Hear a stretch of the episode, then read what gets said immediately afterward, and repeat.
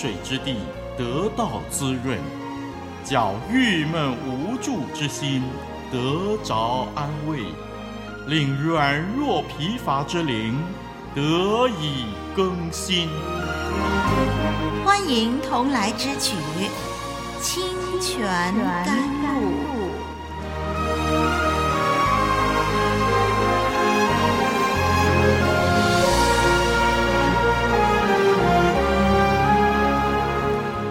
主内弟兄姐妹，网络上的朋友平安，我是丽文。在此，丽文诚恳的邀请您一块儿的来到清泉甘露这个节目中，让我们暂时抛开各样的琐事，安静我们自己，让神的话语来洗净我们、更新我们，好让我们可以调教方向，重新出发。这一集跟您一起学习的圣经经文是。创世纪二十五章二十七到三十四节，我们要来看看以撒的两个儿子成长的过程中发生的一件大事。让我们首先把这段经文读一遍：创世纪二十五章二十七到三十四节。两个孩子渐渐长大，以扫善于打猎。常在田野，雅各为人安静，常住在帐篷里。以撒爱以扫，因为常吃他的野味；利百加却爱雅各。有一天，雅各熬汤，以扫从田野回来，累昏了。以扫对雅各说：“我累昏了，求你把这红汤给我喝。”因此，以扫又叫以东。雅各说：“你今日把长子的名分卖给我吧。”以嫂说：“我将要死，这长子的名分与我有什么益处呢？”雅各说：“你今日对我起誓吧。”以嫂就对他起了誓，把长子的名分卖给雅各。于是雅各将饼和红豆汤给了以嫂，以嫂吃了喝了，便起来走了。这就是以扫轻看了他长子的名分。这段经文叙述长子名分从以扫转移到雅各，记载了神的小玉如何在两个孩子的成长中开始彰显。神说过，利百加所生下的双胞胎将要成为两个国家、两个民族，而且是互相对立。同时，大的要服侍小的。然后，在上一集，我们看见经文详细的描述了这两个孩子的出生。本来他们的出生是微不足道的，但是因着接下来的事情的发展呢，我们就发现他们的出生是很重要的预兆。雅各和以扫照着他们的本相成长。以扫是世俗原野的粗犷人，眼光短浅，只为满足口腹之欲，轻看家族将来的产业。雅各有信心，有远见，重视产业，但是在交易中，为了个人利益而占了哥哥的便宜，以致他的人生蒙上了污点。以扫这个身体发红的人，为了红色的东西而被食欲所胜，出卖了他长子的名分。雅各这个抓住脚跟的人，狡猾的算计哥哥而取得长子的名分。这段经文的记载，主要是在解释长子名分如何变成幼子雅各所有。在这个冲突中，没有赢家。虽然雅各夺取了长子的名分，但是两兄弟都不足取。一方面，我们看到世俗的以扫，他以为属灵产业毫无价值，所以为了一碗廉价的红豆汤，就把这么宝贵的身份、名分给卖了。另一方面，精明的雅各虽然高度重视属灵的事物。可是，却是靠着算计别人来夺取的，所以他们两个人都不足取。我们看见双方把自己手中拥有的互相交换，丑态百出。让我们注意这段经文的描述手法，似乎对以扫更有意见。因为经文说明以扫被称为以东，就是根据他冲动的本质。而且在这段经文的结束的时候，强调以扫轻看长子的名分，而不是结束在评论雅各的诡诈。这段经文的神学论点包括了：第一，长子名分是为了承接应许后裔的这条族谱。所必须拥有的名分，按常理，长子延续了应许后裔的族谱，所以以扫是应许之子，以实玛利不算；以扫是长子，雅各不是；雅各的孩子流便是长子，犹大不是。不过，因为各种因素呢，造成了这个族谱的传递呢，就成了现在我们看到的情况。第二个神学论点是，以扫轻看长子的名分。这个神学论点在这段经文显得非常的重要，是这段经文特别要强调的。第三个神学论点就是父母的偏爱了。父母的偏爱是这段经文要指出的。以撒和利百加各自偏爱其中一个孩子。可能导致没有办法化解的分歧，使家庭分裂。这个问题在圣经中常常出现，危害影响到家庭所蒙受的祝福。让我们接着看这段经文大略的重点吧。首先，我们看到经文中重复的提到长子的名分，这样的字眼呢，一共有四次之多，包括了第三十一节。三十二节、三十三节和三十四节，凸显了经文关注的焦点，就是长子的名分。我们说过，一段经文如果它不断的重复一些的词句，那么那个就是他所关注的焦点。好，这个经文大略的重点，第二个呢，就是我们看到以扫对他所有的。不看为宝贵，不以为意，他只在乎当下的需要。而雅各呢，他打算利用以扫这样的弱点，一心盘算着如何夺取以扫所有的。这个事件和创世纪第三章始祖的堕落有一些相同之处。两段的经文都有狡猾的人和。无知的人之间的冲突，两段的经文都用与生俱来的权利来交换食物。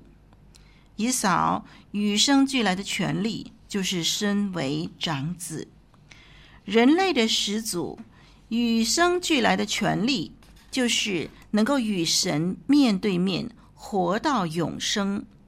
他们都把这些轻看了。只为了眼前的口腹之欲，他们无知到只为着天然的欲望的满足而放弃了属灵的祝福。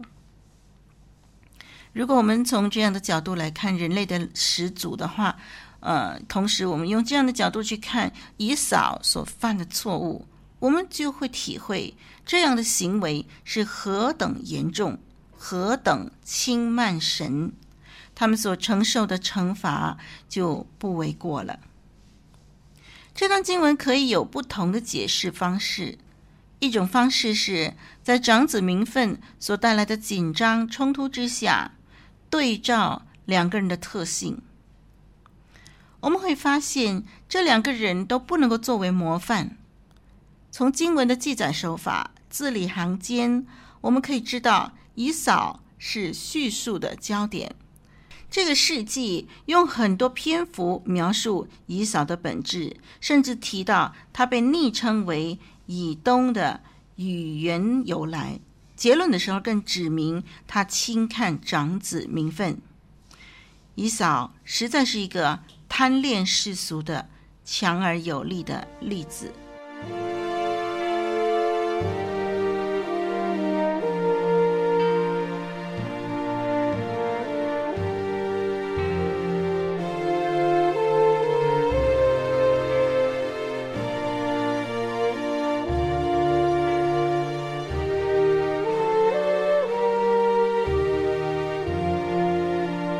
人活着不是单靠食物，乃是靠神口里所出的一切话。清泉甘露林立文，祝愿你恩典满满。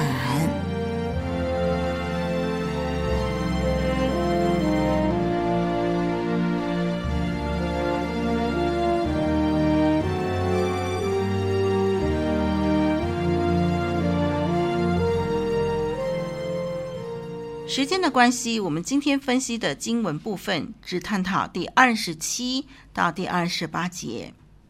让我们先看第二十七节，这里说：两个孩子渐渐长大，以扫善于打猎，常在田野；雅各为人安静，常住在帐篷里。这两个孩子逐渐长大，他们不同的性格也越来越明显。以扫是个户外生活的人，是漫游田野、熟练的猎人；雅各却喜欢舒适的躲在家里。